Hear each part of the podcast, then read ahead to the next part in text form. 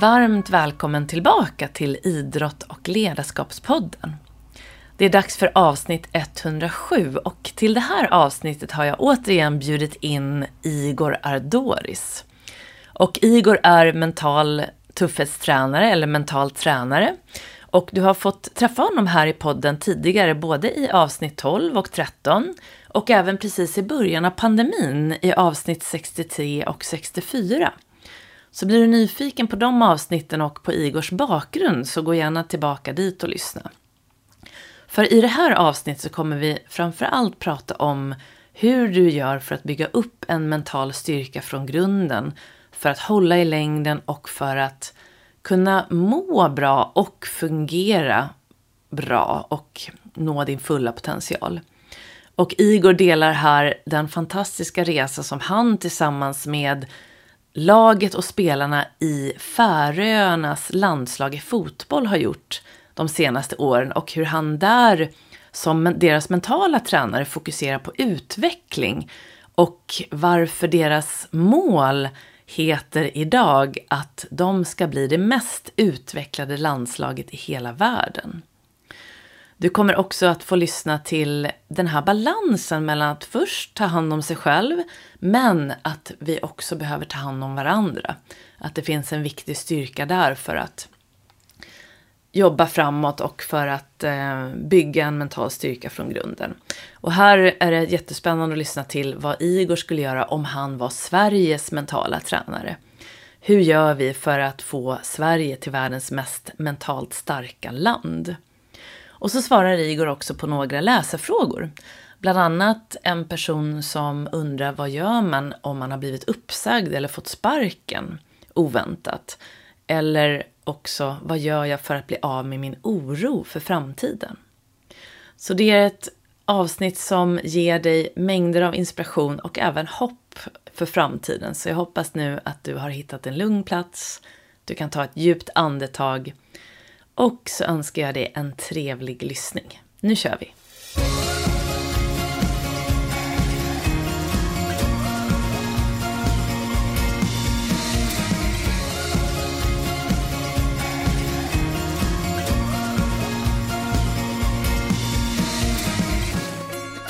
Varmt välkommen tillbaka till Idrott och ledarskapspodden.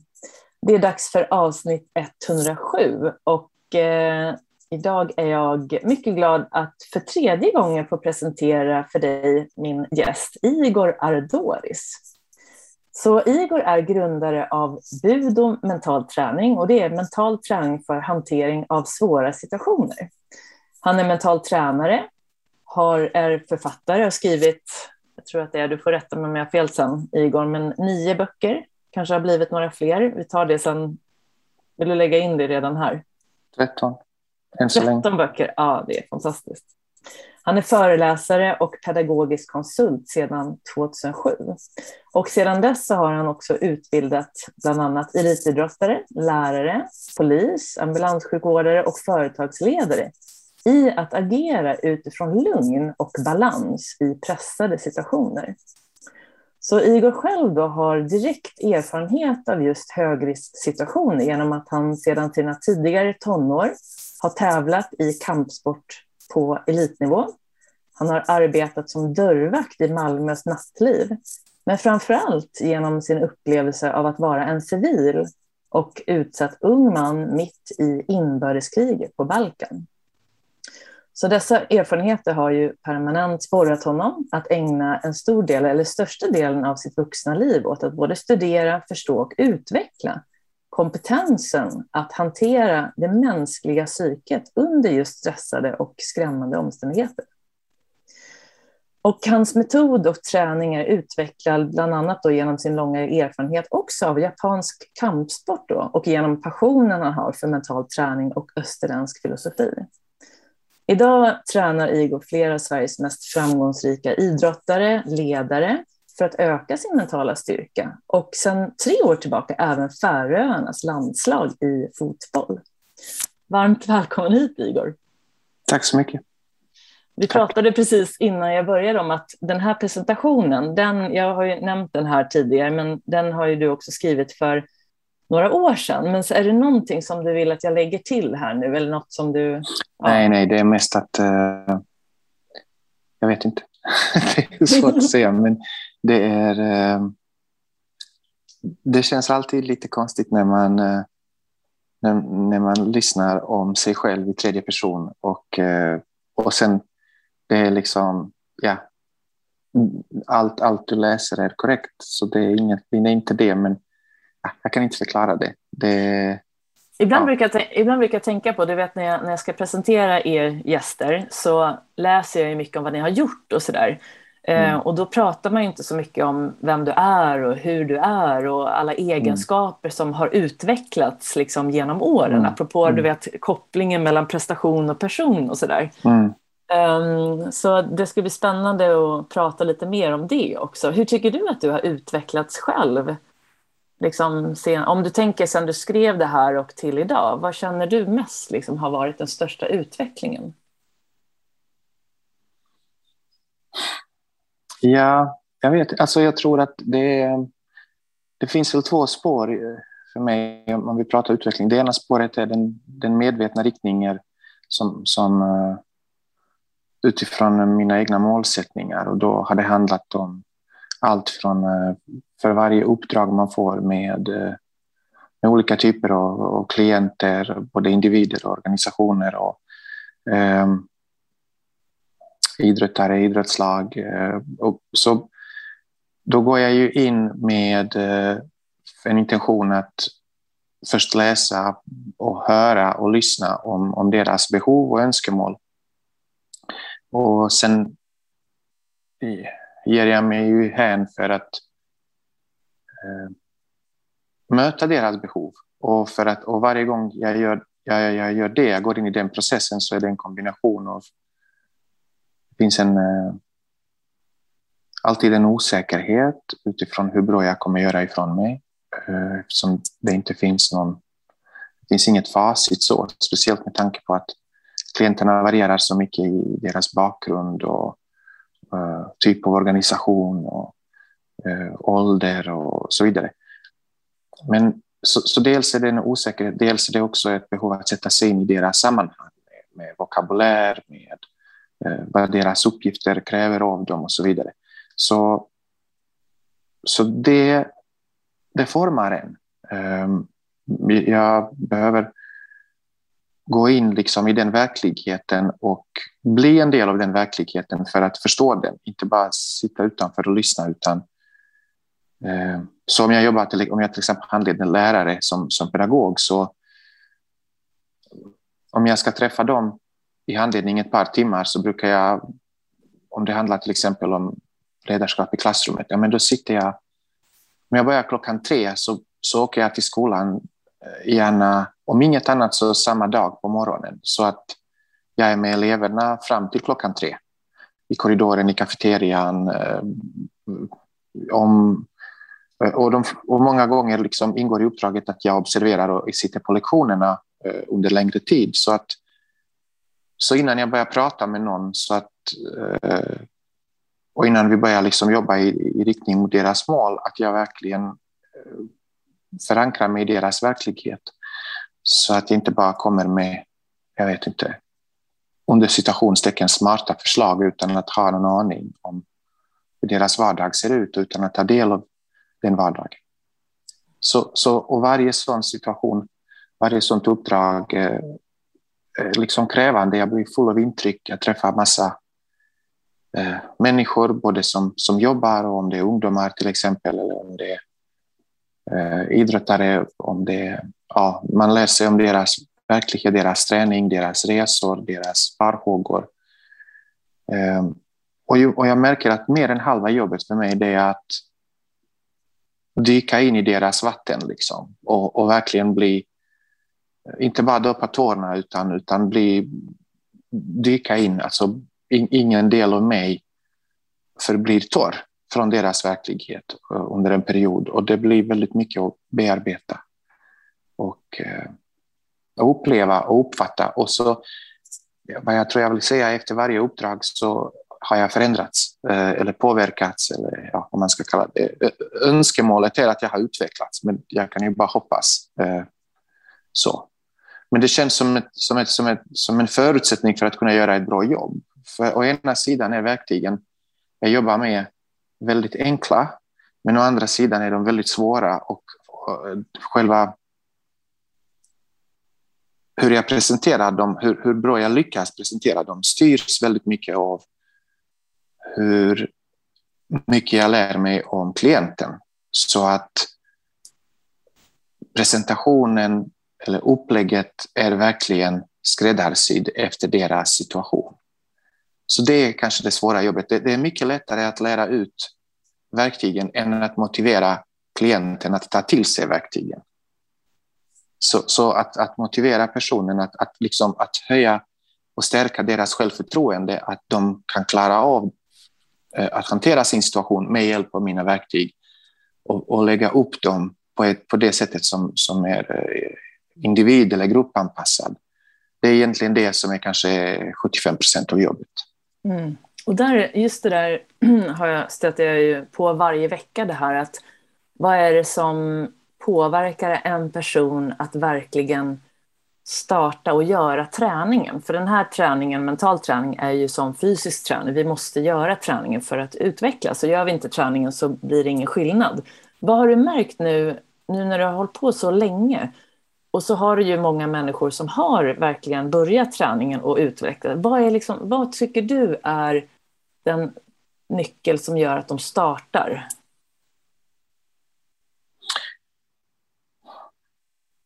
Alltså, jag tror det finns flera nycklar och vissa är under min kontroll och andra är utanför min kontroll. Och så blir det någon sorts... Eh, eh, de hamnar på någon sorts vågskål och sen kan man ju bara göra sitt bästa att den sidan av vågen som uppmuntrar till träning väger tyngst i längden.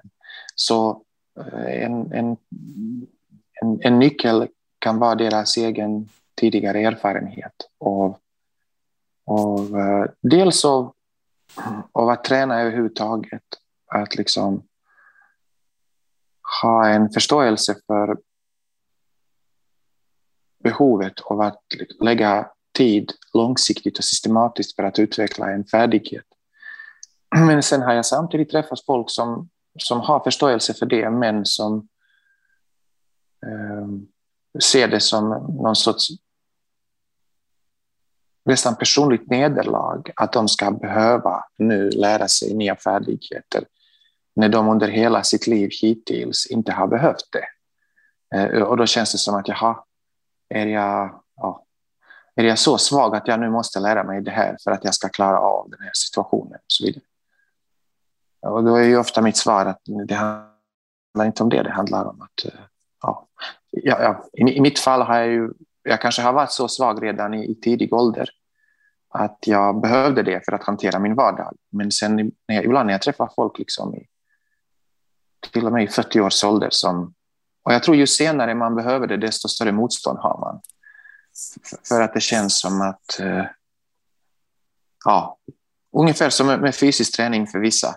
Och då ska jag behöva träna? Jag har alltid varit eh, stark och frisk och vital och så där. Och så plötsligt behöver man det för att kroppen har förändrats. Mm.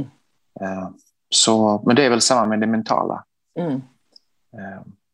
Så det är väl en, en nyckel, alltså deras egen tidigare erfarenhet och, och vana av att eh, skaffa sig nya förmågor eller nya färdigheter för att hantera livet så som livet vecklas ut.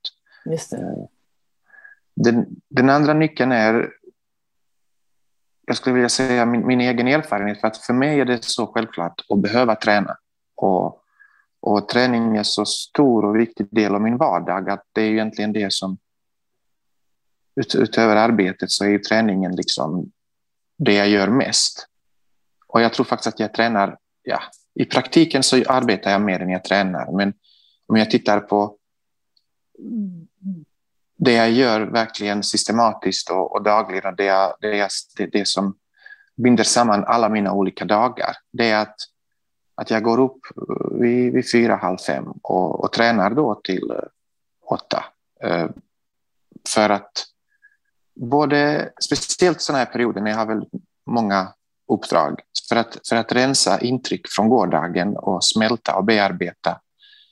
Eh, och sen också för att ladda upp för den kommande dagen och liksom kunna fokusera och kunna vara ja, uppmärksam och, och ha tålamod och liksom närvaro och ork att ägna mig åt det som komma skall idag. Så, så det är den gemensamma nämnaren, som liksom, den röda tråden genom alla mina dagar.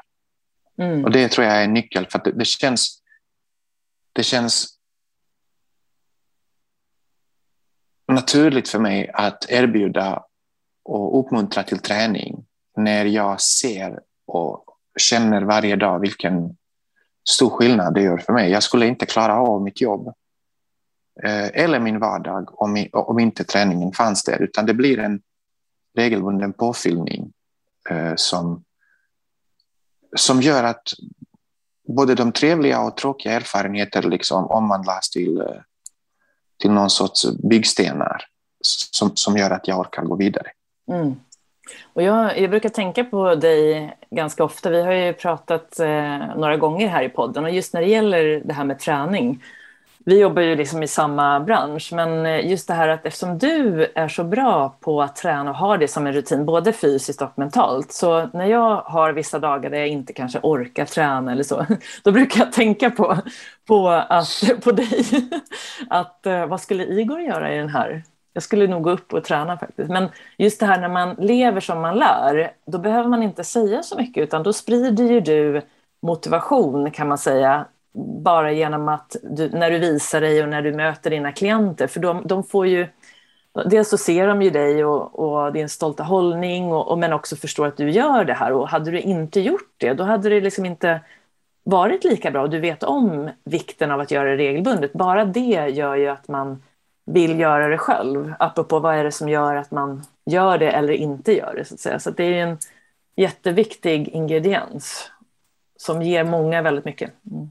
Ja, jag kan inte föreställa mig liksom varken mitt arbetsliv eller mitt liv utan att, eh, och jag, utan att, liksom, att, den, att den bygger på, på träning. Och jag tror det är, grund, det, är det, är det som är grunden liksom i bud om mental training, att jag kallar det bud och det är just att, att det, det är ett samlingsnamn för japanska kampkonster och där, där är det så stor betoning på träningsdelen och på hängivelse istället för eh, vad jag har för personlighet och vilken begåvning jag har och vilka, eh, ja, vilka talanger jag har och så vidare. För att i den, i den japanska, alltså traditionella japanska kulturen som präglades väldigt mycket av, av samurajer som, som, som styrde landet under 800 år så du, du utgår från, från din uppgift och din plikt och sen du har din plikt är att hela tiden oberoende av vilka ingångs, vilken grad av ingångsbegåvning du har med dig. Det är helt oväsentligt utan ditt uppdrag och din plikt är att göra allt du kan för att hela tiden utveckla dina resurser för att göra så bra som möjligt det som är, som är, som är ditt ansvar att göra efter bästa förmåga. Och det, och det handlar inte om att jämföra det med andra, utan hela tiden liksom, ja, skruva upp, utveckla sina resurser. Mm. Det, det. Sen hur långt det räcker, eh, om, om, om man erkänns som världsledande eller om man bara klarar av sin vardag. Eh, det är oväsentligt så länge, så länge man vet att man inte har sparat på krutet och liksom, utan att man har gjort allt, att man, man har gett allt man har. Då kan man liksom vara ja, stolt och behålla sin värdighet och självrespekt och utveckla sin självrespekt till och med. För att när jag vet att jag har gett det jag har och att jag hela tiden jobbar att det jag har att ge ökar så, så kan man inte begära mer av sig själv. Så, och, och samtidigt slipper man lägga massa onödig energi på ah, är jag bra nog? Eh, duger jag? Eh, vad tycker andra om mig? Ja, alltså, går man all in för att utveckla det man har så har man inte tid för de grejerna. För att jag kan tänka på det eller så ska jag lägga tid på att utvecklas. Mm. Just det. Och apropå utvecklingen så är jag nyfiken på, du började ju jobba med Färöarnas landslag i fotboll här för tre år sedan ungefär. Och de har ju verkligen gjort en resa här sedan eh, du började där.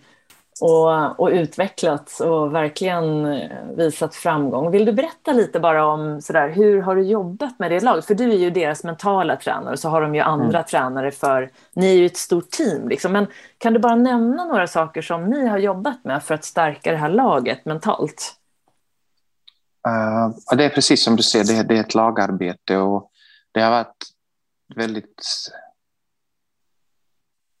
Eh, I det här fallet har det varit väldigt trevligt och smidigt av flera skäl. Eh, dels är eh, anledningen att jag överhuvudtaget är involverad i det här, det är ju att förbundskaptenen Håkan Eriksson har gett mig förtroende att jobba med mental träning och bjudit in mig som mental tränare. Så utan hans förtroende hade inte jag varit aktuell där. Och Håkan har ju vunnit bland annat då, EM med 2015 med svenska U21-landslaget. Och, eh, och jag, när vi, är på, när vi har landslagssamlingar så brukar jag kalla honom chefen. Och jag gör det lite för att det är så roligt. Det har varit så, det har varit så himla roligt att ha en chef eh, som, som eh, vars värderingar passar mig liksom till 100 procent. Så just arbetet med Färöarna har varit väldigt eh, tillfredsställande för att de saker som jag försöker eh, och jobbar med att eh, utveckla och etablera när det gäller kultur och förhållningssätt och så. De är helt i linje med Håkans värderingar. Och det gör mitt arbete så mycket roligare och så mycket enklare. Han, har ju, han behandlar spelarna med respekt och han, eh, han, har, han har väldigt stor respekt för, människornas, alltså, alltså för människans integritet. Och han är väldigt målmedveten och ambitiös men han låter aldrig det gå ut över eh, andra värderingar. I, alltså att, eh, ja, att, att människor har ett värde och att de är inte bara eh, resurser som han, som han använder för att liksom vinna matcher utan att det finns en, en omtanke om spelarna som, som individer. Eh, men sen, det är ju så, så, det är tack vare Håkan jag är där, men sen har det blivit tio gånger roligare och jag menar bokstavligen tio gånger för det finns eh, ungefär tio andra personer, kanske egentligen 15, som, som också är involverade i ledningen. Det är ju eh, assisterande tränarna från, från Färöarna eh, som då arbetar tätt tillsammans med Håkan. Eh, och, eh, och vi har eh, också en kille som är expert inom fysiologi, som är som doktor inom fysiologi och eh, har doktorerat på fotboll och är fantastisk när det gäller allt som, som, som handlar om kroppen och kroppens prestation. Eh, och eh, och sen har vi liksom jättefina fysiot, alltså riktigt, riktigt spännande personer som är då intressanta fysioterapeuter, läkare, eh, också materialförvaltare och alltså folk som, som anordnar resor och det liksom logistiska och se till att allting flyter ihop som är liksom kittet som binder allting samman.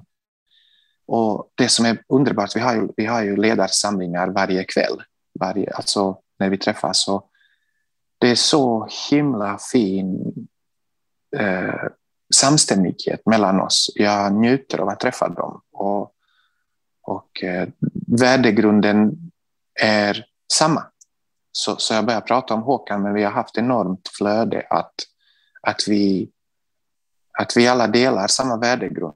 Det, det är väldigt ärliga eh, lätt att samarbeta med människor med, med mycket integritet som, som är också mycket liksom målmedvetna men, men också har en ödmjukhet. Alltså det, nej, det, det är underbart. Och sen kommer spelarna eh, som, som också är väldigt hårt arbetande, också väldigt ödmjuka eh, liksom, mm. människor. Mer än halva landslaget spelar fortfarande på Färöarna och de, de flesta har barn, eh, flera stycken och de flesta har antingen studerar på heltid eller jobbar heltid samtidigt som de spelar som proffs. För att, att vara proffs på Färöarna om man stannar kvar på Färöarna så räcker det inte på långa vägar för att betala räkningar utan eh, någon är heltidsförskollärare, någon är heltidslärare, någon, någon är byggledare, eh, någon, någon jobbar som försäljare och liksom de har en, en, en, en heltids, eh, alltså vanligt vardagsliv plus att de tränar typ varje dag eller sex dagar i veckan och spelar en, eh, en till två matcher i veckan. Mm. Så det, det är hårt arbetande, liksom, ödmjuka, samarbetsvilliga människor. Vill du dela vad ni har för mål som ni alla, liksom, vad är det som är målet framåt? Du menar från mentalt perspektiv? Eller ja, från... precis. Ja, och som lag, liksom, vad är det största, det här helhetsmålet för hela teamet? Alltså, helhetsmålet är att skriva historia. Mm. Helhetsmålet är att liksom, när folk eh, hör talas om Färöarna, de, att en av de saker som dyker upp i deras huvud ganska snabbt, det är att eh, men shit, de har ju fantastiskt fotbollslag. De är ju grymma, det är så litet land, men det är liksom helt otroligt hur vassa de är på fotboll. Sen finns det massa annat underbart man kan säga om Färöarna. Liksom.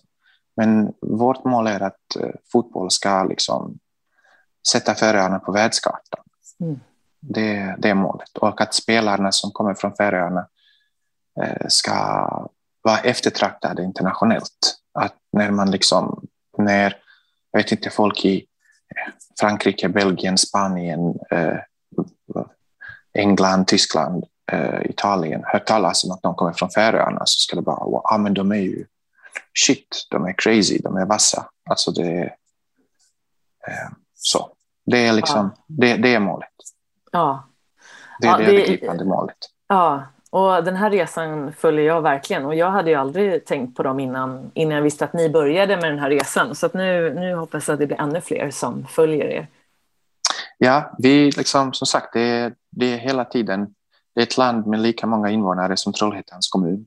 Just det, ja precis. Så, så, så ja, och, eh, men, men det finns en, en, eh, en enorm arbetsvilja och en jätte, jätte välutvecklad samarbetsförmåga och en, en, stor ödmjukhet och, ett, och en, eh, en stolthet i att man inte ger bort någonting gratis till någon. Liksom, utan att det kan ju...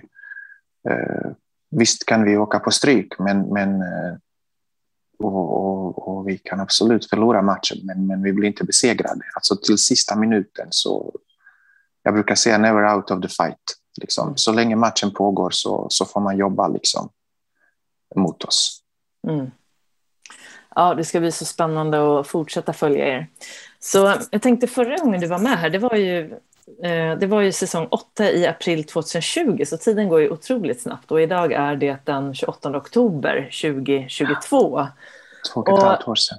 Ja, och det har ju hänt eh, liksom otroligt mycket, inte bara i, i ditt liv men också i världen och sådär. Och jag kommer ihåg att förra gången så frågade jag dig hur vi i Sverige ligger till vad gäller befolkningens mentala styrka.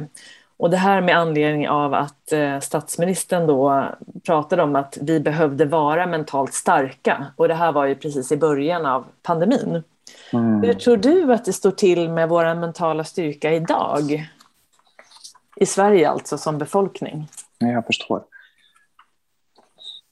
Alltså, jag, ja, jag, jag tror att överhuvudtaget eh, den stora fördelen när det gäller, vi pratade nyss om Färöarna, men det här kan ju överföras till, till norra Europa och inte minst då Skandinavien, att, att det, det finns liksom en, eh, en generell attityd av att inte låta känslorna styra och ställa med saker och ting. Att känslorna, att man ska känna känslor men att man kanske inte ska fatta eh, så många beslut baserade på impulser och känslor. Det, det upplever jag, det, jag är liksom ingen expert, men min personliga uppfattning är att det här finns liksom i folksjälen i Skandinavien. Att att eh, känslor är bra och känslor ska man liksom ta hänsyn till, men de, de ska inte styra ens eh, när man ska fatta viktiga beslut, utan det finns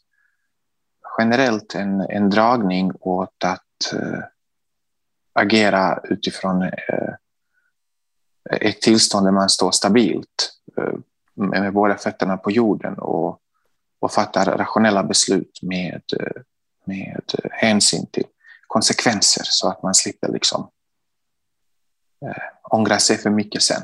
Liksom mm. att, att, man är ganska balanserad i sin approach och inte låter eh, impulser och känslor styra för mycket.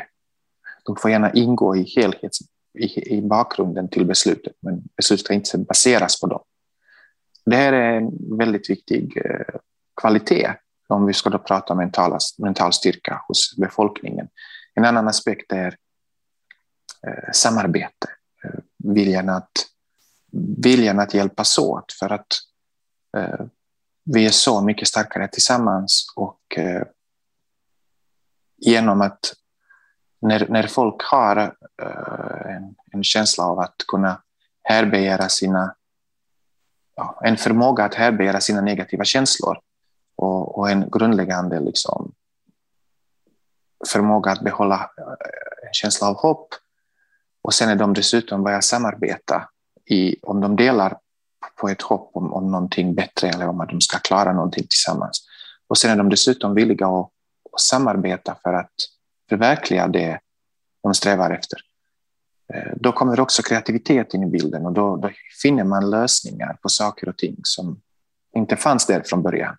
Men då finner man bara när energin inte slösas på att bråka inbördes, anklaga varandra för saker och ting, skuldbelägga varandra.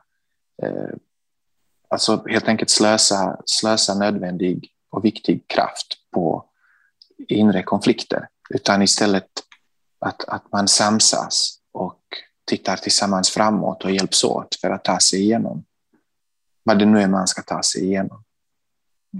Och, och det här ser jag som som generella liksom, kännetecken för den skandinaviska kulturen och någonting som jag konstant inspireras av. Mm. Så om eh, man brukar säga att man blir starkare av kriser. Och eh, vi har ju upplevt eh, pandemin, skulle man ju, det var ju verkligen en kris, en oväntad händelse och sen efter det så avlöstes det nästan då av kriget här i Ukraina som är ganska nära oss och sen så på grund av det och mycket av pandemin också så har vi hamnat i en lågkonjunktur just nu och jag märker ju att nyheterna pratar om det här varje dag och vi får ju en... Eh, ja, men det känns svårt liksom för många att man är orolig för sin ekonomi och sådär. Men om man nu skulle vara en person som skulle få hjälpa svenska folket att hitta det här hoppet eller den här, liksom, vad ska man säga, den här först hoppet men sen också den här förmågan att börja samarbeta tillsammans mot det här gemensamma målet. Finns det ett sånt här, apropå Färöarna, det här helhetsmålet? Om du fick välja ett helhetsmål för Sverige, vad tror du att det skulle kunna vara för ett land som oss? Vi har indirekt pratat om det, för att eh, när det gäller Färöarna så nämnde jag då att övergripande målet är liksom att hamna på, på världs... Alltså att, att eh, bli ett namn som folk räknar med i världen när det kommer då i det här fallet till fotboll. Men det mentala målet som, som vi etablerade på Färöarna redan från starten, det, det är ett väldigt ambitiöst men väldigt realistiskt mål. Och det är att vi skulle bli det mest, det, alltså det mest utvecklande, utvecklande landslaget i världen. Det mest utvecklande landslaget i världen. Mm. Så, så det, det, är ingenting som någon kan ta ifrån oss. För det betyder oavsett om vi vinner eller förlorar, så vi blir bäst i världen på att lära oss av våra erfarenheter. Att vi blir bäst i världen på att växa genom våra misstag och våra segrar. Att vi blir bäst i världen på att eh, stötta varandra både i vått och torrt. Och att vi blir bäst i världen på att ska ha en så fin atmosfär att vad som än händer så, så vet vi att vi kan hitta support hos varandra. Och det målet är på, inte på något sätt unikt för Färöarna, utan det är egentligen det målet jag använder både i mitt privata liv och, och om jag fick ha den magiska förmågan att liksom kunna arbeta med, med, med ett helt lands mentala mål så skulle det vara att, att Sverige ska vara världens bästa land på att alltså, utvecklas genom både goda och svåra perioder. Att vad vi än råkar ut för, att vi kommer igenom det som, som, en, som en starkare nation, som, som, som en mer sammansvetsat folk, som, som människor som liksom vad som än händer så kommer vi lära oss av det, uppgradera oss själva, förbättra vad det nu är som behöver förbättras för att vi ska liksom klara oss bättre och komma stärkta och mer starkare och mognare och klokare ur det. Och framför allt aldrig låta svårigheter och utmaningar eh, aktivera vårt stresssystem till den graden att vi börjar bråka inbördes, utan att vi snarare alltid vänder det till hur, hur kan vi hjälpas åt? Hur kan vi ta hand om varandra bättre? Hur kan vi eh, växa tillsammans liksom? och, och, och, och använda svårigheter just som en anledning för att bli ännu bättre på samarbete, ännu bättre på, på att ta hand om varandra. Tänk om du kunde bli eh, Sveriges mentala tränare, Igor. Alltså, jag, jag, jag, alltså. Målet är, som du vet, med mental träning, att vad mental tränare gör, man introducerar eh, riktningen, då, utvecklingsriktning, och sen tillhandahåller man verktyg. Och sen resten gör folk själva. Mm. Så du vet, när man ser att man tränar någon, oavsett om det är fysiskt eller mentalt, egentligen är det personen som tar ansvar för att träna sig själv. Och det så kallade mentala tränare gör är att man, man finns där som support och, och, och i den här processen och som någon som påminner, liksom om, som påminner en om vad man vill och vad man har sagt att man vill och vad man strävar efter. Så att när man hamnar på sidospår. Men 90 procent av jobbet gör klienten själv.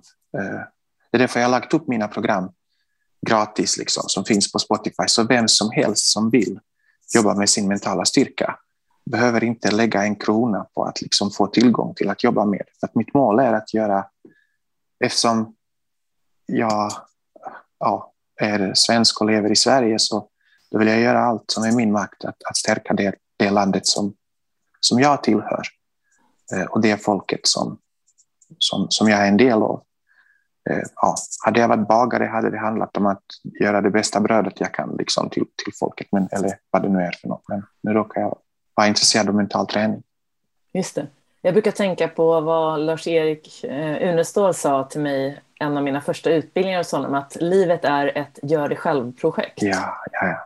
Eller hur? Och, jag, kom, och jag kommer ihåg att jag, jag tror att jag frågade honom någonting, bad om ett råd eller så. Och då, då svarade han liksom, du vet, livet är ett gör det själv-projekt. Och då tänkte jag så här, men först, du vet, det är så lätt att man tror att någon annan ska komma in och hjälpa en med mm, saker. Men till slut så är det ju så där att vi gör det själva. Och att det är viktigt att kunna ja, hitta precis. det där. Och jag menar, man tittar... Mm. Nej, förlåt, fortsätt.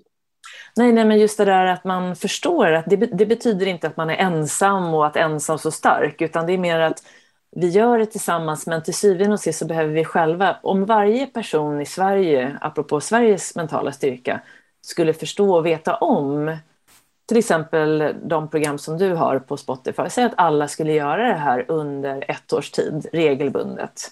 Och det är ju inte så långa stunder det handlar om. Det brukar vara... Det är en kvart om dagen i snitt. Liksom. Ja, en kvart om dagen i snitt, minst fem dagar i veckan i alla fall. Mm. Då skulle det ju hända så otroligt mycket. Och då blir det ju det där att vi gör det själva, men eh, att man också har den här känslan av tillhörighet. Um, och då tänkte jag lite grann på den balansen där, för att jag märker ibland att jag jobbar ju mycket med yogan också och eh, det handlar ju om att man ska utvecklas och man ska hitta sitt inre lugn och att vi börjar med oss själva för att hjälpa andra. Men ibland kan det ju fastna lite med att den här personen bara tänker på hur den mår och hur den ska och då glömmer bort lite att, att det finns ju andra i ens närhet. Och hur, hur skulle du prata om den balansen av att först då det är viktigt att vi börjar med oss själva men att vi får inte glömma bort heller att vi också påverkar varandra väldigt mycket. Ja, så om man ska vara så superkrass ur ett biologiskt perspektiv eh, så, så klarar oss i snitt liksom tre minuter utan luft och tre dagar utan vatten och, och max liksom, ungefär 30 dagar utan mat. Så, så vår överlevnad är helt beroende av omvärlden. Om inte jag får in luft inom tre minuter från omvärlden så dör jag. Om inte jag får in vatten inom tre dagar från omvärlden så dör jag. Och om inte jag stoppar in liksom, eh, i kroppen eh, näring från omvärlden eh, under, inom 30 dagar så dör jag. Så jag kan inte existera utan en fungerande omvärld. Och det är liksom det är superkrasst biologiskt. Så, så jag finns som en individ, men, men jag, jag finns tack vare min omvärld egentligen. Eh, så, så om, inte hela, om, om inte det sker ett utbyte hela tiden mellan mig och miljön omkring mig så slutar jag existera. Så fort det här, det här, det här flödet, det här utbytes avbryts så finns inte jag. Så på ett sätt är jag egen och separerad från andra, men på ett sätt är jag inte alls det, utan jag finns tack vare andra. Och det här är ju det mest biologiska, men om vi då lägger till eh, det kulturella eller det, det psykologiska, det, det, det, emotionella, så är det så himla viktigt att, att, man, att man är omgiven av människor som man utbyter tankar och idéer med, som man utbyter eh, känslor av trygghet och samhörighet med, att, att känsla av att och att eh, det spelar roll för andra om jag finns eller inte. Att, att det finns att, att, jag, att, jag, att jag spelar någorlunda positiv roll i någon annans liv. Eh, det ger mig motivation att vilja leva vidare och att, eh, och att andra spelar viktig roll i mitt liv. Det ger mig också eh, motivation att vilja leva vidare. Att många gånger när det är riktigt jobbigt så hade det bara handlat om mig så hade jag gett upp. Men om, om det finns folk som, som jag vet kommer bli ledsna och, och ja, sorgsna och, och må dåligt om jag försvinner, liksom, att deras, ja, men då vill jag leva för deras skull. Eh, och jag vill kämpa för andras skull. Så det här jag och andra i, när man liksom analyserar det så kan man ju tillse att ja, det här är jag, det här är andra och så. Men i praktiken finns inte jag utan andra. Det, det går inte. Mm. Det, det, går inte. Det, så för mig är det nästan perverst när, eh, när, när det blir så att vissa människor liksom tittar på andra som, som någonting man ska utnyttja för att öka åt sig själv genom att ta från andra. Det här är ju ja, det, här, det här blir lite konstigt eftersom ja. man skadar både, det, både sig själv och andra. Mm. Eh. Det där kom, leder mig in på en, eh, en sak som jag har funderat väldigt mycket på de här senaste åren och som jag egentligen inte kanske tänkte så där jättemycket på på det sättet tidigare. Men just eh, egot kontra vårt sanna jag. Och eh, nu vet jag att du är väldigt eh, eh, Ehm, eh, du vet väldigt mycket om buddhismen och eh, även, ja, men, och där tror jag inte att man kallar det ego, för jag hade en buddhist med här i, i podden och när jag började fråga honom om egot, då hade han inte riktigt samma liksom, term på det här. Men i väst så har jag hört att vi pratar väldigt mycket om det i alla fall. Och att här brukar vi nämna liksom egot som ett tankemönster som då leder till att vi aldrig blir nöjda. Man är inte i nuet, man jämför sig med andra och antingen blir man då väldigt kaxig, liksom jag är bättre än alla andra och du får vara med mig om du tänker som mig. Eller så kan det vara tvärtom att man också kan sätta på sig den här offerkoftan och tycka att ja, men, ingen, tänk att de gör så här och stackars mig och att, att jaget som generellt är viktigare då än laget. Eh, och att som sagt, det är okej om du tycker om mig, men annars så får det vara. Och det här att man separerar sig då från andra istället för att känna den här tillhörigheten och så vidare. Medan det riktiga jag, eller vårt sanna jag då, som finns, vad kan man säga, under det här tankemönstret, är det som är egentligen vårt, ja, vårt sanna jag. Och här har vi då förståelsen för att vi inte är våra tankar och där är vi i närvaro.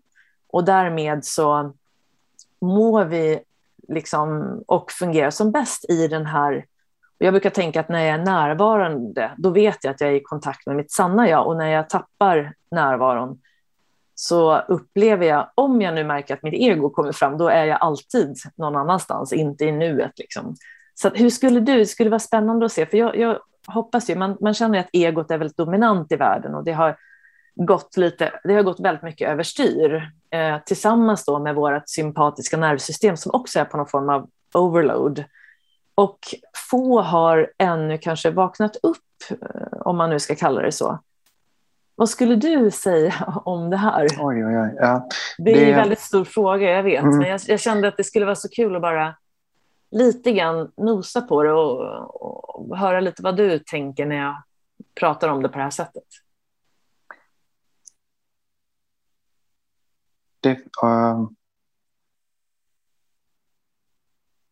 ja, alltså spontant så tänker jag i, och det är inte bara buddhismen jag har stött på det i den riktningen i, liksom, i kristendomen också. Och, och, och det finns liksom eh, den här attityden mellan... Alltså egot, jag uppfattar egot som en del av det sanna jaget. Att, om vi då det kallar sanna jaget, att jaget, det sanna jaget är eh, att alltså medvetandet, att livet och, vi säger så här, livet och medvetandet hör ihop. Och jag har skrivit om det mycket i hypnothinking eh, boken att eh, vi vet inte, ingen vet just nu, i alla fall när det gäller hjärnforskningen. Och, så, eh, man kan ju närma sig en människas medvetande på två sätt. Man kan betrakta medvetandet som elektrisk aktivitet i hjärnan. Så mitt medvetande finns i min hjärna och ditt medvetande finns i din hjärna. Så varje hjärna har sitt, eh, sin elektriska aktivitet och eh, och de liksom har inget med varandra att göra mer än att de kanske existerar genom att vi alla behöver sol och vatten och näring. Och, eh, ja men, men alla har sin lilla värld eh, och sen möts vi liksom i, i vardagen och det blir överlappningar mellan våra världar och så det tillsammans skapar en gemensam verklighet som blir så många pusselbitar då som, som, som skapar ett stort pussel som konstant förändras. Det är ett sätt att se det. Ett annat sätt att se det på, och det är mer från andliga traditioner. Eh, och jag har ju mest satt mig, alltså blivit mest fördjupat mig i eh, kristendomen och buddhismen hittills. En del i taoismen också, men framför allt där, där, där har jag mest liksom hämtat mest inspiration i hittills. Um, och, och det har... Eh, och, då, och det, den gemensamma nämnaren där är att man pratar om att medvetandet, att allt är medvetandet och att, mm, mm, och att hjärnan är mer som en radioapparat eller, som, som fångar upp medvetandet. Men att medvetandet är det som förenar oss. Och det är en väldigt vanlig mm, metafor. Det, liksom, alltså, det är att om det här droppen och oceanen. Att varje enskild dropp är egen, men alla de ingår då i, i oceanen. Och oceanen är liksom det stora medvetandet, medan varje individuell medvetande är en liten portion. Så om jag tar, om jag går in i havet och så tar jag, kupar jag mina händer och så tar jag en viss mängd vatten i mina kupade händer, så kan jag säga att det här är mitt vatten. Och det är det, för att det är mitt vatten. Jag kan gå iväg med det och så vidare.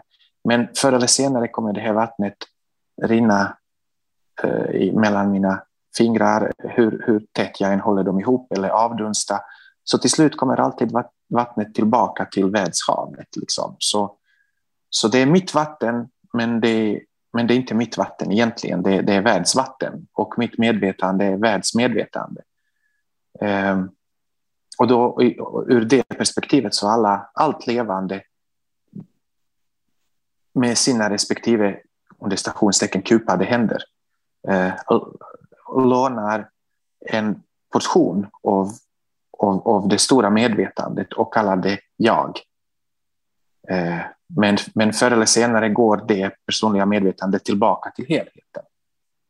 Eh, så det finns en dualism en, där man beskriver egot som nästan som en konflikt mellan egot och andlighet. Men jag ser det inte så, för att jag upplever mer att egot är... När jag ser det här i mitt vatten så är det egot. Och, och, på ett sätt är det sant, för att just nu existerar mitt medvetande som igår. Eh, men så länge jag kommer ihåg att och om jag väljer då att ha den, för att jag kan ju, i det här fallet kan jag välja för att ingen vet hur det är. Men om jag väljer den verklighetstolkningen av att mitt medvetande är en del av det gemensamma universella medvetandet som, som allas, allas medvetande eller själar ingår i, Eh, då, då vill inte jag förneka för att nu råkar, nu, nu råkar det stora medvetandet uttryckas genom mig och då har jag faktiskt både en, en eh, ett privilegium och, och, och, privilegium och ett ansvar att, att göra det bästa av jag kan av så kallade mitt medvetandet innan det går tillbaka till helheten. Så, så det handlar inte om att förneka egot utan göra det bästa jag kan för helheten medan jag finns som igår. För att sen när det är dags att checka ut och liksom, när det är dags för, för, för, för, för mig att upplösas eh, så jag, vill, alltså, jag upplever att ju, ju mer gott jag har gjort eh, så, det, så, så det, det, vinner alla på. Jag vinner på det för att mitt liv känns meningsfullt. Eh, och naturligtvis, det kan bara bli meningsfullt om det gör nytta för omvärlden. För att i grund, i, i grund och botten är vi liksom, ingår vi i samma helhet. Och än en gång, jag betonar det, mitt sätt att välja att se på det. För att det ger mig mest tillfredsställelse. Det känns bra på det sättet. Det andra alternativet, som du nämnde, att man går upp i sympatiska nervsystemet, det vill säga att man lätt blir upprörd. Jag har ju liksom medvetet valt den här världsåskådningen eh, som grunden. Och som sagt, den, den förekommer i, i, vad jag har förstått, i alla andliga doktriner som jag liksom har kommit i kontakt med. Som sagt, inte bara kristendomen och buddhismen, men jag nämner de två för det är det jag läst mest om. Eh, och inspirerats mest av. Men vad jag, vad jag märker så oavsett liksom vilken religion eh, man pratar om så, Eh, de, de stora världsreligioner så, så, så finns den här idén med. Det är bara det att då kallar man universella medvetandet för Gud. Eh, enligt vad jag förstår. Och då, men om man då har mer materialistisk världsbild där jag finns separat från dig, att jag, det är en slump att jag finns och det är en slump att du finns och, och, eh, och någonstans finns det konkurrens mellan oss istället för samarbete och vilja liksom att, att hjälpas åt. Ja, men då, då direkt ökar min, min känsla av hot och, och min känsla av utsatthet och min känsla av ensamhet och min känsla av ångest och oro. Och då måste jag vara på min vakt och jag måste hela tiden kämpa för min överlevnad. Där alla andra försöker roffa åt sig. Och jag vill egentligen inte roffa åt mig, men om alla roffar åt sig så måste jag också. För att antingen blir jag ett rovdjur eller, eller, eller ett offer. Och ingen vill vara ett offer. Och jag mår dåligt av att vara eh, ett rovdjur, men det är väl bättre än att vara ett offer i alla fall. Jag mår ännu sämre av att vara offer. Och då, och då blir det liksom, då tvingas ju folk att konkurrera och, och, och liksom kämpa mot varandra eh, eftersom man drivs hela tiden av rädsla. Eh, och, och vad ska man annars göra om rädslan är drivkraften? Men eftersom, eftersom vi ändå kommer dö till slut, så jag har väldigt svårt att köpa den här andra världsåskådningen eftersom det in, innebär då att jag kommer spendera största delen av mitt liv i, i rädsla. I rädsla, och, äh, rädsla men också ilska äh, liksom, och hot. Och, och, det känns för mig som att alltså jag vill inte leva mitt liv på det sättet. Det känns som att jag kastar bort ett liv då. Så jag har ingen aning om, om den tolkningen som jag väljer att anamma är korrekt. Men jag vet att det är den tolkningen som jag mår bäst av. Och, och det räcker för mig. Liksom. Just det, så det där var en jätte, det är så otroligt fint att höra dig förklara sådana här ändå ganska avancerade liksom, områden. Men det jag tänker på, eftersom vi vet att när vi blir rädda och när vi blir eh, upprörda så att säga, då är det ju det sympatiska nervsystemet som sätter igång som vill skydda oss och sådär. Och då är ju motsatsen är ju då vårt lugnande system. Så skulle du säga, om vi alla kunde bli mästare på att aktivera vårt lugnande system, skulle vi också röra oss mer mot den här känslan av att tillhöra och märker, har du märkt det? Jag tänker på, du har jobbat med så otroligt många klienter. Så att om man ser ur det perspektivet, leder det automatiskt till ringar på vattnet som, som gör att vi förstår kanske bättre vad vi mår bra av? Inte så där att man ska välja, säga vad människor ska tro på, men Precis. Man, känner du att den, den liksom korrelationen finns? Jag brukar nästan aldrig prata om det här. Jag tror att jag kanske pratat om det här med max eh, 2 procent av mina klienter, om ens det. Och då är det när de har fört det på tal.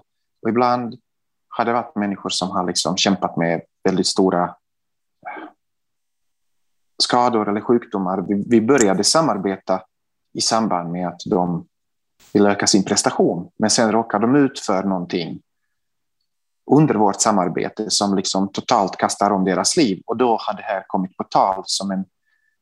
För att de har fört det på tal, för att de, de existentiella frågorna har då förts upp och då har jag ju bara kunnat ge mina, mina erfarenheter, alltså erbjuda mina erfarenheter och tankar runt det. Och sen liksom, men, men, men man,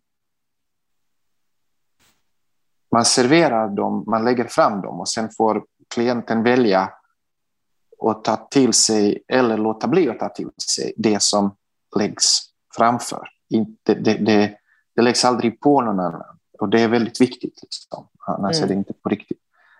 Men, men det som... Det som så, så jag pratar nästan aldrig om det. Uh, helt enkelt för att det, inte, det sällan kommer på tal. Men det som jag nästan alltid jobbar med, det är och, och, och, det som är kanske en av mina vanligaste uppgifter det är att hjälpa klienten att inse att det finns en väldigt tydlig koppling mellan hur vi mår och hur bra vi presterar. För att det är oftast folk som kontaktar mig i samband med prestation. Ehm, eftersom jag inte är terapeut så, så jag jobbar inte terapeutiskt. Ehm, men det är väldigt tydligt att ju mer lugn, säker och trygg jag känner mig, desto lättare kan jag fokusera på uppgiften eftersom desto mindre distraheras mitt fokus från mina rädslor och mina tvivel eh, och min oro. Så, så man frigör fokus och tar kontrollen över sitt fokus med hjälp av eh, att, eh, och, och utvecklad förmåga att hålla sig själv lugn, säker och trygg, vilket är då att aktivera parasympaticus.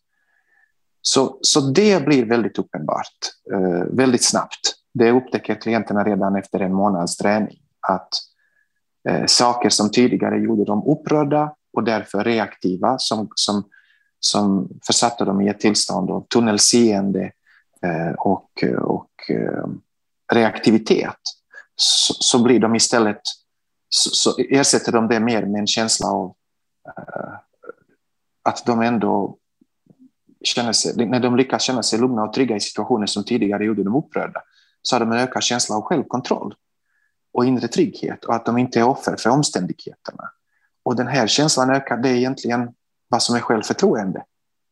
Jag har en tuff situation, men den här situationen käkar inte upp mig. Jag känner ändå liksom att jag att, eh, att jag har koll på mig själv liksom, istället för att det här kastar det här liksom skapar kaos i mitt inre så gör det inte det. Så alla känslor finns där. Jag känner rädsla, jag känner oro, men jag domineras inte av rädsla och oro, utan jag känner ändå att, att jag kan behålla fokus på okay, hur ska jag lösa det här konstruktivt. Jag litar ändå på att eh, det finns resurser inom mig och förmågor som gör att jag kommer rida ut det här, liksom, att jag kommer övervinna det här. Bara jag behåller eh, mitt lugn och, och, och, mitt fokus, liksom, kontroll över de bitarna.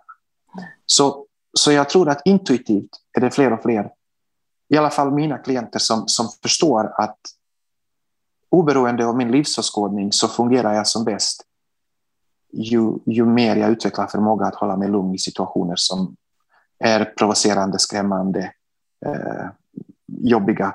Min motorik blir bättre. Eh, min, min, eh, så det är inte bara mentalt utan fysiskt presterar jag bättre. Vi vet ju idag från forskningen att om, om pulsen eller, går upp till 175-180 slag per minut, även en vältränad erfaren person eh, förlorar liksom både fin och komplex motorik och dessutom också förmåga att fatta vettiga kognitiva beslut försvinner redan då vid ja, 180 slag per minut. Så, så att liksom kunna lugna ner sig innebär också att rent fysiologiskt att pulsen håller sig på en nivå där man fortfarande kan prestera, alltså behålla kontrollen både över sin prestation och, eh, och, och eh, sin förmåga att fatta vettiga beslut. Mm. Och det leder mig in lite på, den här gången så har vi några läsarfrågor, Igor. Mm. och eh, då tänker jag att vi tar några av dem. Och eh, den, apropå det här med att hantera sig själv när, man blir, när det händer någonting utan förvarning. Så en här till exempel då handlar om att eh, den här personen har blivit uppsagd utan förvarning. Och personen trodde att hon skulle få, eller hen skulle få den här positionen men blev istället uppsagd och det var då en annan kollega som fick jobbet istället. Och personen känner sig bortvald, arg, besviken och känner även skam. Vad gör jag för att komma vidare och få tillbaka mitt självförtroende? Mm. Ja, det här är ju en jättebra, ja, ett jättebra exempel på saker som händer liksom, tyvärr människor varje dag. Eh, och det här är en väldigt naturlig liksom, känsloreaktion, att man känner sig ja, chockad, förvånad, ledsen, besviken och också att skammen kommer in i bilden. Liksom. Ehm, för att någonstans finns en känsla av att hade jag varit mer värdefull hade inte jag blivit behandlad på det här sättet. Liksom. Och, och någonstans kommer också en undran, är jag inte mer värd än att bli behandlad så här? Ehm, för att hade, jag, hade, hade, hade folk sett mig som mer värdefull hade de inte gjort så här mot mig. Jag hade ju blivit jag hade fått en, en, en schysstare behandling. Liksom. Jag hade varit bemött på annat sätt. Och och det här är ju helt naturlig reaktion, enligt mig i alla fall. Att jag, jag hade ju, och alla jag känner hade liksom känt liknande. Det som, det som är viktigt, som är väldigt viktig princip i mental träning, det är att jag kan inte styra över vilken typ av motståndare som jag tvingas då hantera och hur starka, eh, vältränade, svåra dessa motståndare kan vara. Motståndare här står som en metafor då för situationen i livet. Så det, det, det, första är då igen det vi nyss pratade om, att, att jag bygger upp min förmåga att slappna av med den här upprörande situationen. Och det är en, det är en, det är en färdighet man bygger upp. Liksom. Eh, vilket inte gör att mina negativa upprörande känslor försvinner, men, men jag får lite distans till dem när jag lär mig slappna av någorlunda med dem. Så de finns kvar, men, men det finns utrymme omkring dem som ger mig, eh, som ger mig utrymme att tänka istället för att bara liksom uppleva de här känslorna. Och det är en förutsättning för det, den principen vi jobbar efter är att eh, i sådana här situationer är det väldigt viktigt att fokusera på det, det som jag kan styra över. Så det är bara det jag kan ta ansvar för och det är bara det jag kan ta kontroll över. Så jag kan inte styra över hur andra behandlar mig. Jag kan inte styra över hur schyssta eller oschyssta de är, eh, hur ärliga eller förljugna de är. Liksom. Och, och, och, jag kan inte heller styra över vilka känslor dyker upp inom mig, eh, för att känslor också är reaktioner på situation och många gånger berättigade eh, utifrån vad man har blivit utsatt för. Men det jag kan styra över är att jag utvecklar min förmåga att lugna ner mig tillsammans med de här känslorna. Inte så att jag blir så avslagen att de här känslorna skulle försvinna, utan bara att, att jag kan härbärgera dem. Och sen eh, kollar jag, okej, okay, vad, vad finns inom min kontroll, inom min makt som gör att jag kan ta hand om mig i den här situationen? Eh, hur, hur kan jag, okej, okay, om hela världen behandlar mig som skit, hur kan jag behandla mig själv som en värdefull person? För att det har jag kontroll över och det ska inte de ta ifrån mig genom att göra mig så upprörd att, att, att jag blir liksom eh, handlingsförlamad eller att jag låser mig. Utan eh, vad andra än gör, jag kommer inte svika mig själv. Och då, och då kommer frågan, vad blir nästa steg i det här? Jag kanske behöver ta eh, ett par dagar för att liksom ladda om, återhämta mig, sörja, bli ledsen. Men sen börjar jag titta på, okej, okay, jag har blivit uppsagd. Vad har, jag, vad, vad har jag för resurser? Vad har jag för möjligheter? Om jag, om jag skulle vara min, min bästa vän, vad skulle jag ge för råd till mig själv? Hur skulle jag supporta om, om Igor var min bästa vän? Hur skulle jag, vad, vad skulle jag ge honom för råd? Så att jag, för att man vill aldrig svika sin bästa vän. Ehm, så hur skulle jag backa upp mig själv i det här? För att det kan faktiskt jag göra. Eh, liksom. Behöver jag kanske ut, utöka mina resurser ännu mer eller ska jag kanske hitta ett ännu bättre jobb och börja satsa på det? Ehm, så en, en ännu bättre befordran eller post eller vad det är än, än den jag strävade efter. Och när jag har den, det kommer bli så himla skön revansch för den här, liksom, den här elakheten som jag har blivit utsatt för. Så jag utgår från principen från klagomål till önskemål. Om någon har om livet har behandlat mig illa, ibland genom människor, ibland genom skador, ibland genom sjukdomar, ibland genom kriser. Men om livet har behandlat mig illa så, så det första, första som händer är att jag blir upprörd över den dåliga behandlingen. Men då är det viktigt att, att, om jag, att jag kan luta mig mot min förmåga att det här inte äter upp mig. Och så fort jag har skapat utrymme runt de här känslorna så jag kan tänka så ställer jag mig frågan vad vill jag ha istället för det här? Så om jag har blivit förminskad så ser jag till liksom att mm, sätta upp ett mål där jag blir erkänd och respekterad. Så om jag har blivit väldigt ledsen över att vara illa behandlad, eh, då, då är mitt mål att hitta i framtiden ett arbete där jag kommer vara välbehandlad och, och behandlad med respekt och behandlad med, eh, med omtanke. Så det blir det bästa sättet att ändra. Eh, för att framtiden har inte skett ännu och då är det lika bra att jag fokuserar på att i framtiden få ännu mer av det jag ville ha och som är motsatsen till det jag får nu. Mm. Så bra det där med att gå från klagomål till önskemål och eh, först ge sig själv några dagar så att man liksom får sörja och eh, sen då hur jag verkligen kan hjälpa mig själv att se mig som värdefull när man har varit med om tvärtom. Och då är det ju återigen tillbaka till det här med grunderna i mental träning, eller hur? Kan man jobba med det, ja, och kan man jobba med det förebyggande, alltså även när allting är bra, kanske allra helst när det är bra, eh, så har man ju ett större, en större resilience, eller motståndskraft, om det väl händer någonting oväntat. Precis, man, man, man, man borstar tänderna ut, alltså innan man går till tandläkare utan att så om jag sköter min munhygien så minskar risk för behov av att gå till tandläkare. Jag börjar inte borsta tänderna när jag har massa karies, liksom, utan jag gör det innan. Och skulle, det, skulle jag få hål i tänderna, ja, men sannolikheten är stor att de, de inte är så stora för att jag har liksom jobbat med min... Jag har liksom skött mig själv innan problem har uppstått. Mm. Så. Mm. Ja, men jättebra. Tack, det där tror jag eh, hjälpte jättemycket. Och eh, jag tänker vi tar en till. Och eh, det här tror jag också kan vara någonting som många känner igen sig i. Och det är då att den här personen fastnar i oro för framtiden. Hur gör jag för att behålla min handlingskraft och släppa taget om oron?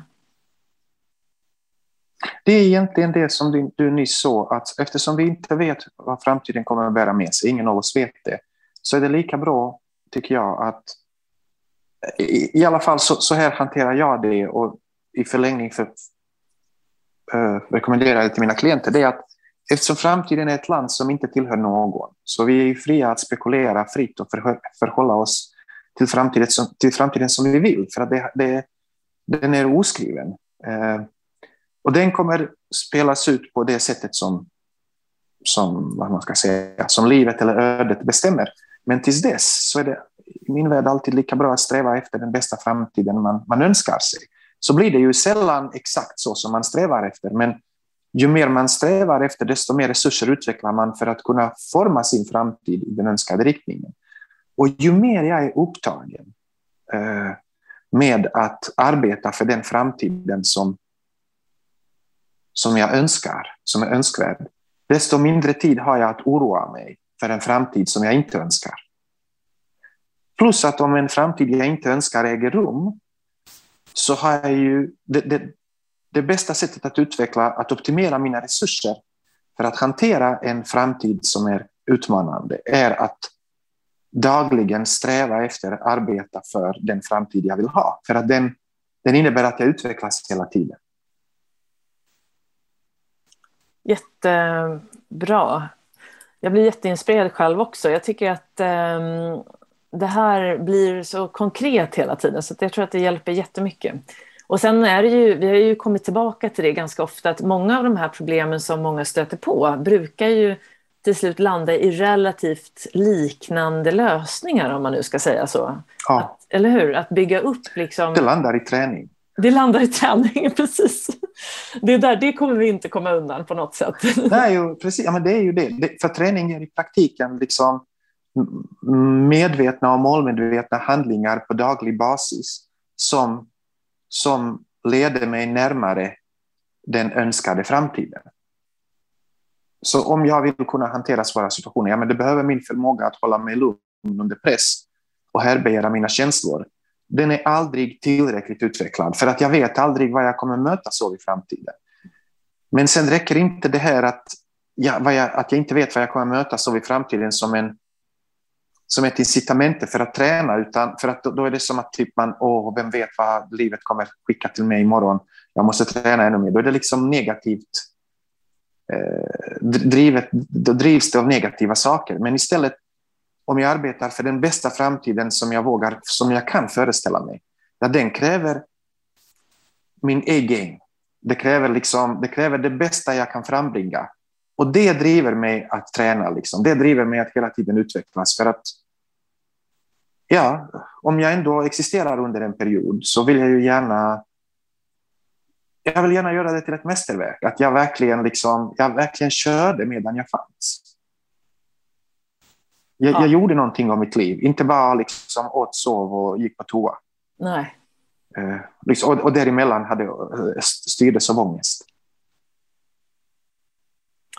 Eh, och apropå framtiden, Igor, vad har du för framtidsplaner? Är det någonting du vill dela med dig av som du just nu sitter och liksom jobbar för eller som ligger kanske både nära men lite längre fram i tiden?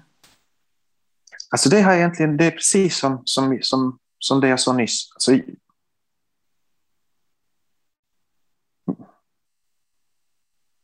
jag har inspirerats väldigt mycket av bland annat uh, Joseph Campbell som, som är uh, som har varit professor i mytologi och en av de sakerna som han har lärt sig från, från, från olika myter som kom från, från olika delar av världen, men de har som gemensam nämnare som man kallar då för follow your bliss.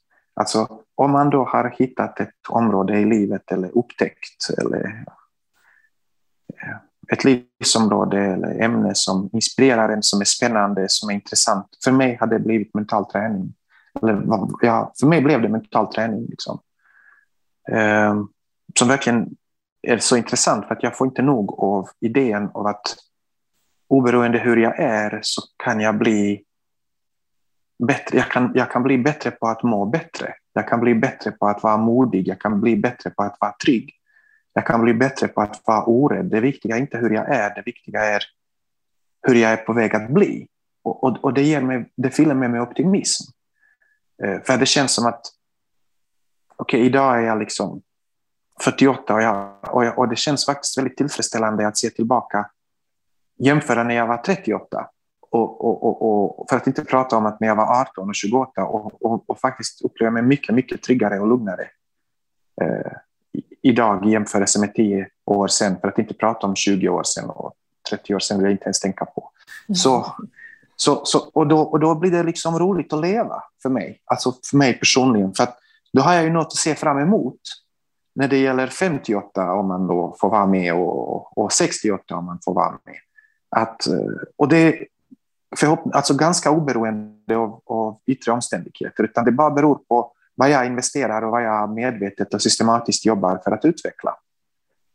Så, så mina framtidsplaner är alltså, det, det, min bliss, mitt, mitt intresseområde är mental träning och det är tyvärr, eller vad man ska säga, på gott och ont, så simpelt att jag är väldigt nyfiken att se hur, hur lugn, säker och trygg och, och, och samlad och modig och empatisk jag egentligen kan vara. Jag har ingen aning hur bra det här kan bli. Och jag är villig att ta reda på det och jag är villig att investera så mycket tid och energi som möjligt. Och det är också därifrån som eh, lusten att jobba med andra kommer. För att jag, använder, jag ser andra som...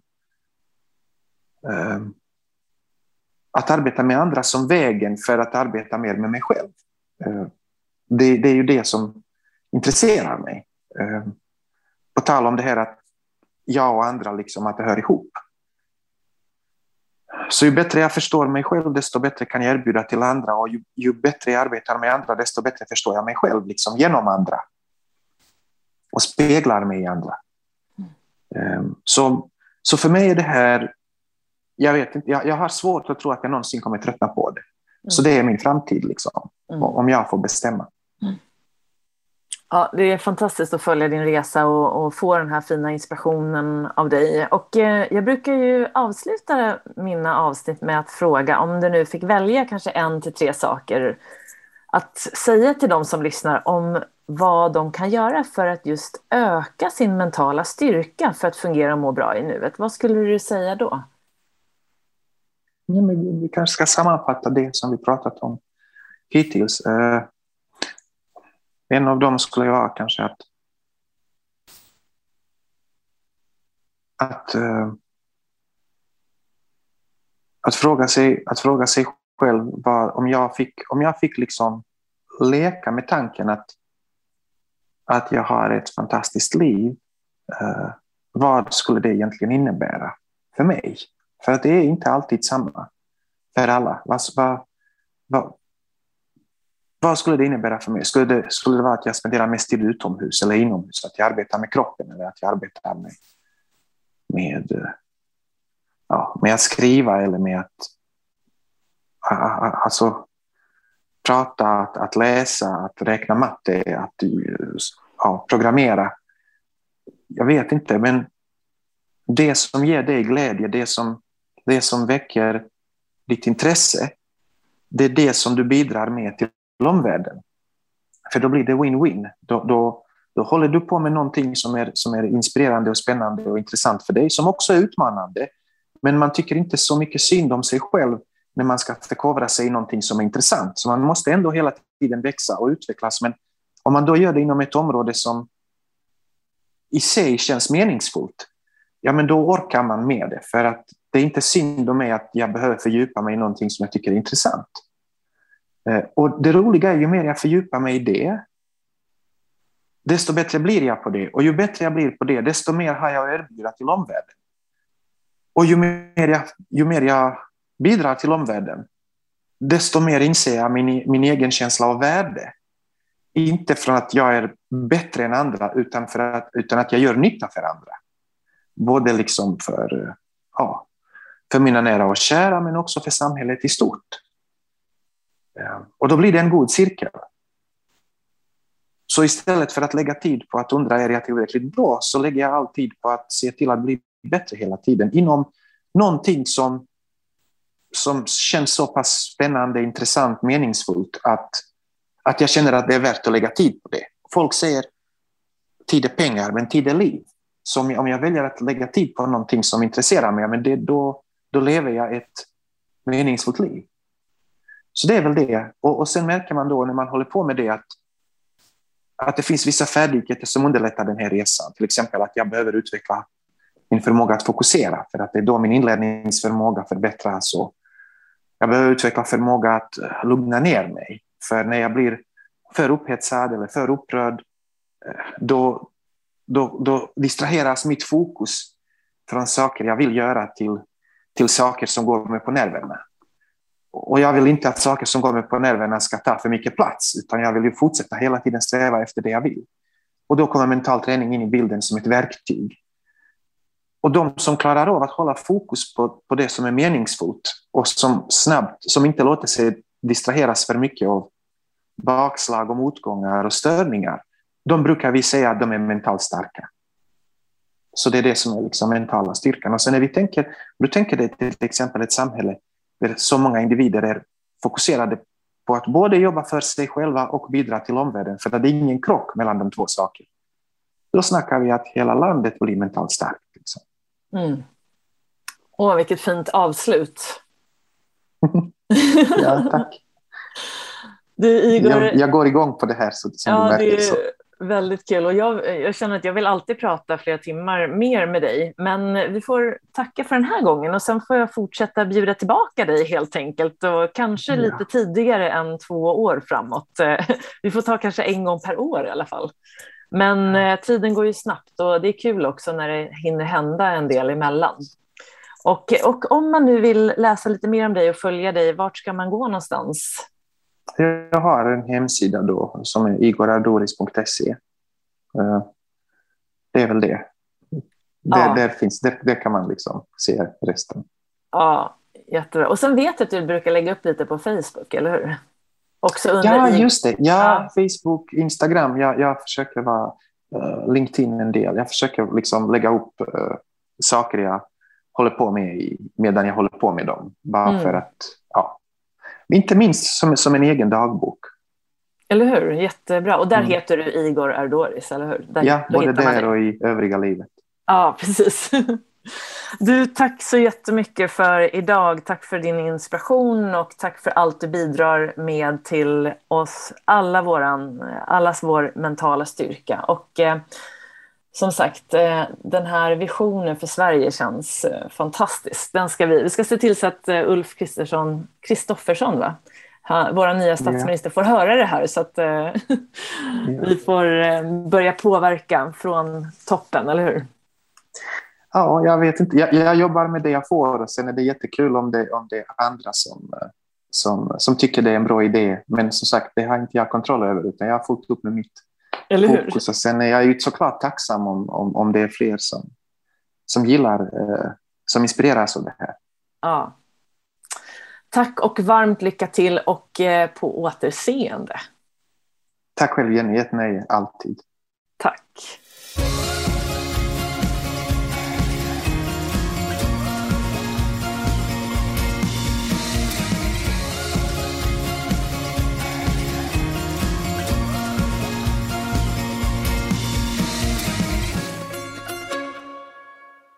Då har du fått lyssna till mitt samtal med Igor Ardoris och jag hoppas att du har fått med dig mängder av inspiration och kanske lite ny kunskap som du kan ta med dig in i din egen vardag. Och blir du som sagt nyfiken på att lyssna mer på Igor så finns han med i avsnitt 12, 13 och även 63 och 64. Och Igor nämner ju också Håkan Eriksson som eh, förut var eh, förbundskapten för U21-landslaget och tog dem till EM, EM-guld 2015.